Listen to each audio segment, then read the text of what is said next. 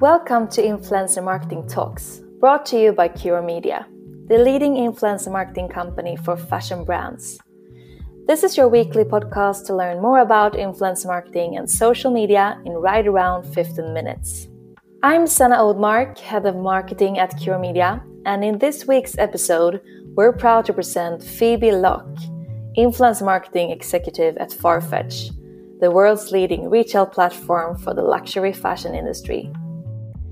Phoebe will share her thoughts on the role of influence marketing in today's competitive retail landscape and how influence marketing might differ when you are in high end fashion compared to fast fashion.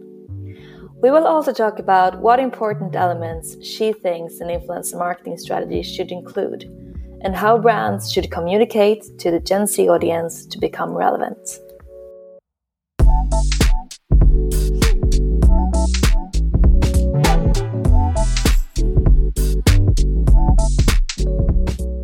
Phoebe, welcome to Influencer Marketing Talks. How are you today? I'm great, thanks, Anna. How are you? I'm all good, thanks. It's a pleasure to have you here. A pleasure to be here. Thank you. So, just for the listeners to get to know you a bit better before we start, who are you and what is your background?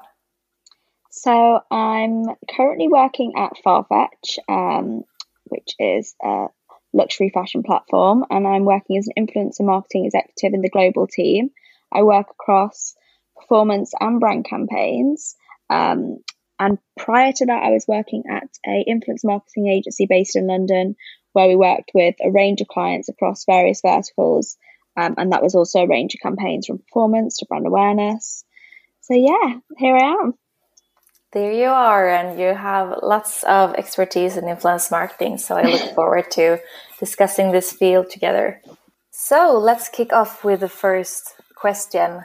Many people still associate influence marketing with fast fashion, but in recent years, we have seen that this is a really strong channel for all sorts of products and services because in the end, it all comes down to where your target audience can be reached and how they want to be communicated with. I mean, no matter if it's fast fashion, social causes, or as we're going to talk about in this episode, the luxury fashion segment. And I think I speak for most of us, unfortunately, when I say that these aren't products that we usually click and buy in a spontaneous way when scrolling through our feed.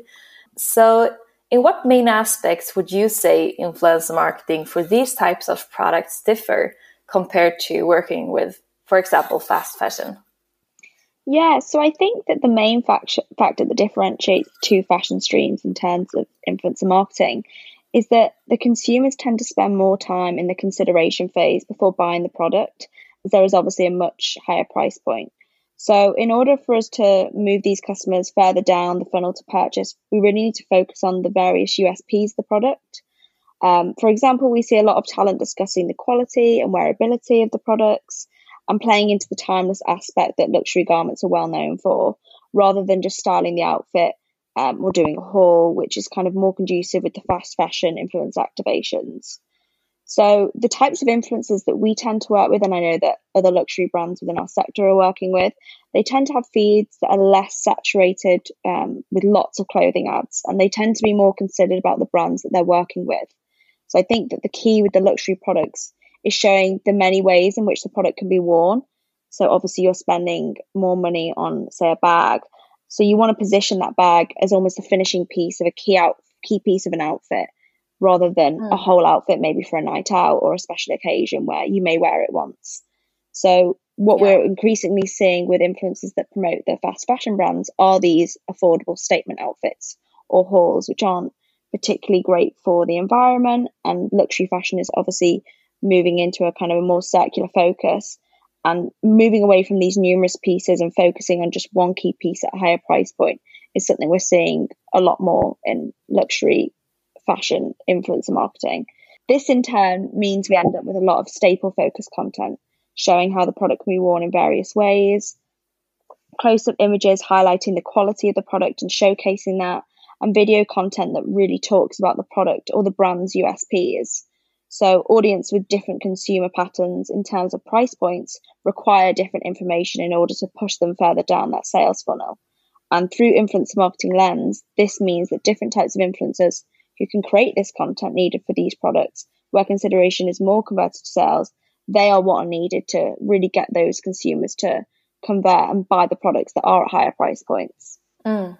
And I think many brands today are quite focused on only driving conversions, only, you know, looking at the direct results. What yeah. can we get from putting up a discount code today? What can we see tomorrow? But I think, as in your case, as you explain, it's so important to just think long term and do things today that you, because these types of products, again, it's nothing you buy just because you feel yeah. for it, because you need to maybe save some money or save it for a special occasion. So then you want to be top of mind when that buyer actually is in the right state of mind and ready to buy. Exactly. And that's not just not an assumption. This is something we can see through the data for our campaigns. We can see that a lot of the times the swipe ups are used, but then the code is not redeemed until later on. So that would kind of insinuate to us that people are screenshotting the code, considering the purchase, going back, looking on the website, and then they're using the code to purchase at a later date. We can see that from the analytics we have on the from the links to the code, and that's across various brands I worked with in the luxury segment. We see that, and I think that that's we just have to really look at ourselves and how we would purchase a product in that price point. I definitely wouldn't swipe up and spend five hundred pounds on a luxury bag, but it would be a far more considered step by step thing that I would go back to, and you know I'd get I'd kind of compare prices and see if this I was getting the best deal for my money. Um, so yeah, very different to how we'd purchase maybe a £20 top from a fast fashion brand. Yeah, but I mean, sometimes even though it is something we afford to buy right away, maybe we don't have time at that. Like when you see it in your feed, maybe you are doing something else at the same time, so you still don't do it right away. So it's really good yeah. to have that, um, to have that approach that you mentioned that you uh, put all the channels together when you look at the results and not only look at the direct results on the last click.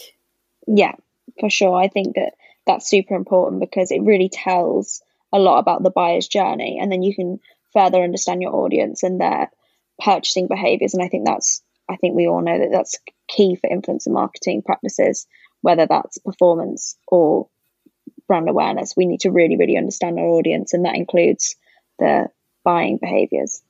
100%. As we all know now, the online marketplace is more crowded than ever, and it really requires something extra for brands to stand out from the crowd. So, what would you say from your experience working in this industry? What different elements do you think are important to include in a successful influence marketing strategy today? I'd say that understanding your key KPIs and type of campaign that you want to run does really set the foundations for any type of campaign. So, as a performance campaign, this will require a completely different approach to a brand awareness campaign. So, performance campaigns, the main goal is usually to drive sales. This could be through code redemptions, direct ROI, site tracking, and attribution tracking.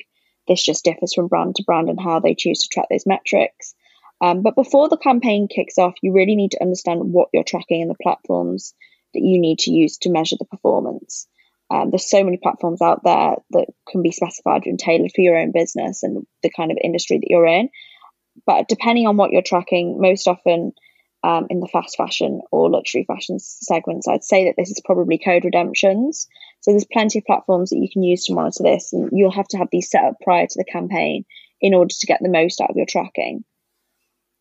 I would also right. say that for performance campaigns on Instagram, that stories are the most successful format, um, in my experience, and that the swipe up and now the sticker feature uh, makes it so much easier for the audience to directly link to the product that's featured.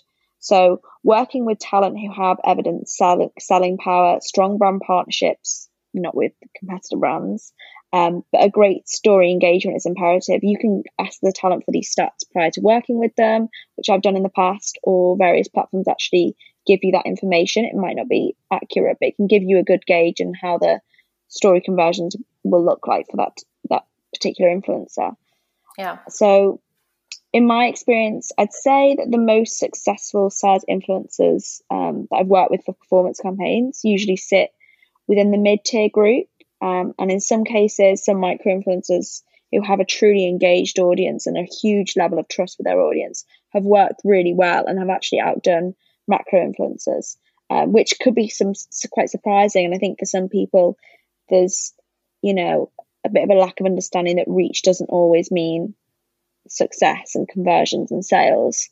Um, sometimes reach is just that, which is is reach, but obviously that depends on what your KPIs are, I guess. Yeah, and if it's not relevant reach or like even even if it looks good in terms of how many followers someone has, it's not always the case that the algorithms show all yeah. the posts for the followers. Definitely. And I think when reach is less important, there is more scope to work with micro or nano talent. I know L'Oreal did a whole thing with uh, nano influencers um, that worked amazingly. They, they drove great results from that. But I think, mm. especially maybe with the brand side of things, you can work with talent who have a true authority within their remit. So, stylists, artists, um, and these are people that the brand's usually keen to affiliate with rather than, you know, get a huge amount of reach. So, I think yeah. it's it's kind of again it goes back to your KPIs and what you're focused on. But I think for brand awareness campaigns, you do have that flexibility to test with the different platforms, content types, influencers from both a stylistic perspective and an aesthetic perspective.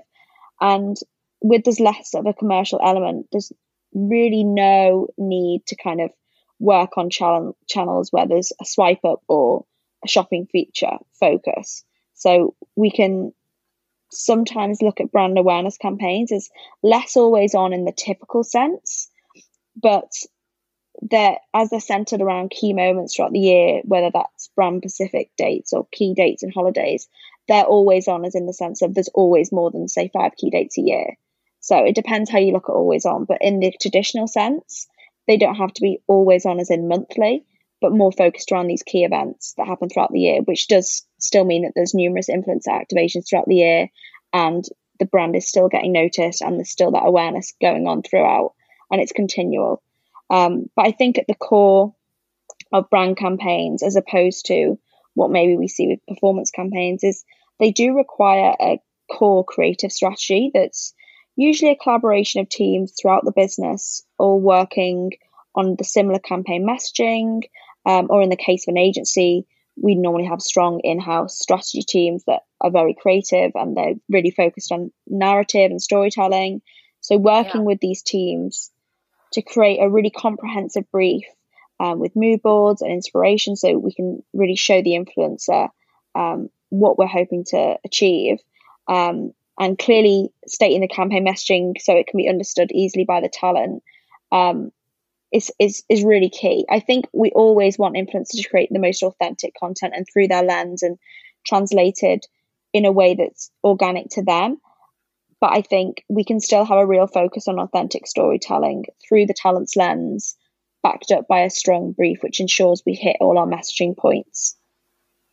That's great advice. And as you say, authenticity is at the heart of influence marketing. So if you don't go for authentic content, if you try to steer too much about the creative freedom, you are definitely on the wrong path. Yeah, definitely. Would you say there are any common mistakes that you see many retailers doing? Yeah, I'd say, to be honest, that the biggest mistakes are all actually underpinned by perceptions, essentially. So, especially in fashion, influencer marketing is seen by many brands um, as an extension or element of the PR strategy rather than a channel within its own right. So, when I first started um, working within influencer marketing, there was this initial shift from like PR agencies working with bloggers, as they were yeah. referred to, I guess, at the time, and gifting talent for with products to review to the types of influence marketing we're seeing today.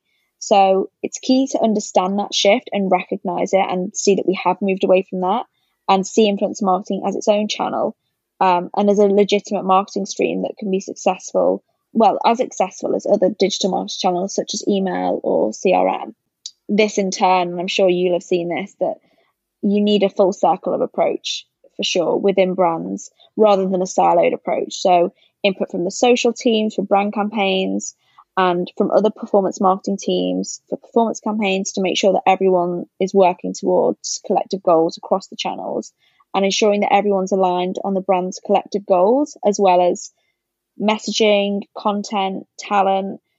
So there's a kind of consistent feel throughout. So really adopting more of a holistic approach and in really integrating the influencer channel within to the wider strategies of the business.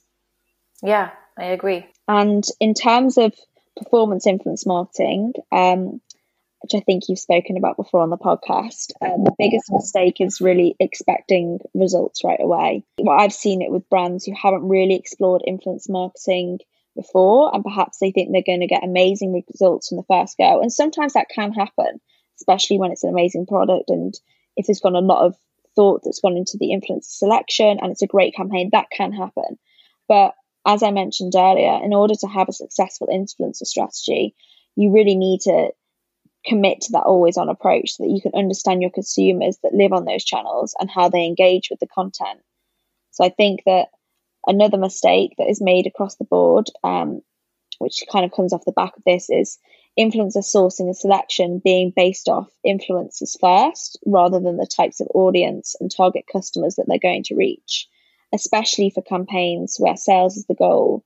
The sourcing really needs to start by looking at the desired customer and who they follow rather than the other way around. So I think in some cases we see brands coming to agencies and choosing who they want to work with before they've even they've even been pitched a strategy or they've even yeah. come up with that core, core, core creative. I think especially when it's celebrities. I don't know if you've seen that before when people have kind of favorite. Oh wow, yeah, all the time, still today. Yeah, and I think of course it's always great if those celebrities are aligned with the brand values and it could work and they've got the data and the stats to back it up, then great. I think ultimately, if that's someone the brand really loves, then maybe the, we can facilitate the collaboration. And especially with brand awareness, this can be slightly more flexible if the commercial element isn't the primary focus. Um, but it is imperative for any influencer across performance and brand that they need to be vetted from a data perspective too. So comparing your key metrics and your KPIs to the influencer stats can really give you a good insight as to how they may perform. And I think we all know that working with a big name is is useless if their engagement rate is low. So unless your primary goal is just to be affiliated with the talent, then you really need to vet them and make sure that they're going to generate some kind of success for your campaign, whether that's a performance goal or a brand awareness goal. Yeah, I agree on all those points. That probably comes from the first mistake you mentioned about seeing influence marketing as a PR tactic. When it's a PR tactic, you obviously naturally look at the influencer instead of the yeah. target audience. But as you say, it's super important to go the other way around and make sure it's the right match from a data point of view. Yeah, definitely. And I think, again, it goes back to that point of seeing influencer marketing as a marketing, performance marketing channel Uh, rather than just working with big names and celebrities and influencers. If you really want to work with a huge name, but they're not going to perform across social or across their own channels, then maybe consider bringing them on board as an ambassador and working with them on your TV adverts instead. If the the main interest in that talent is who they are, their status, and wanting them to be affiliated with the brand.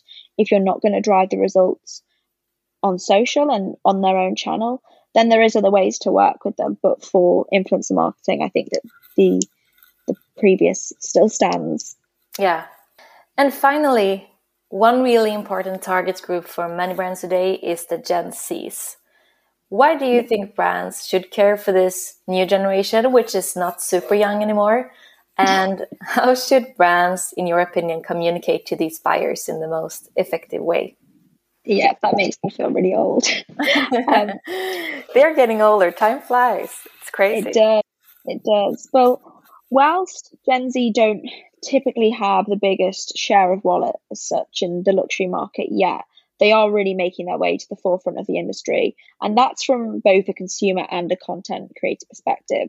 So, with the shift in Gen Z customers becoming more prominent within the luxury market, it's super key for us to understand what they want and how to communicate with them in order to convert them into valued customers. So we know that their key values are transparency, authenticity, accountability, and they really want brands to stand for something more meaningful uh, past the products that they sell. So, in turn, working with talent who uphold these values and create more authentic content which speaks to their audience is far more appropriate than perhaps working with talent whose content is more created and whose feed is more saturated in ads and they're less selective as who they're working with.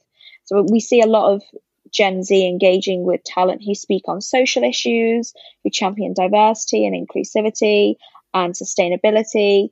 And I think that pinning down these influences and understanding again who are Gen Z following, who are the key who are the key creators and who are they interacting with as well within the Gen Z market in terms of engaging with the audience through influencer marketing. The key is uh, short short form and long form content. So we know that they're one of the biggest consumer groups of today, and we have to communicate with this audience or we're, we're missing a huge share of the market so we need to work with creators that have access to this group um, en masse really and have created a level of trust with them and have that connection with them where they can convert them into customers as well as you know fostering a community with them so i'd say that gen z is typically native to tiktok um, and we can see a lot of brands creating really fun and engaging content with them on the platform. Um, and that can actually be used for both performance campaigns with because we can push the product through the shopping feature as well as for brand campaigns as it's the perfect platform to storytell or relay a narrative through fun and engaging content that keeps keeps users interested mm. but i think one thing with brands i would say is if the, if you're going to work on tiktok and try and tap into this audience you really need to lean into it you can't you have to tailor the brief. You can't look at TikTok and Gen Z and the creative that will come with trying to tap into this audience the same way you would as a typical campaign on Instagram. So mm-hmm. it might take a bit of a reshift and kind of a step back, take a step back and be like, wait, are we being quite stiff with our approach?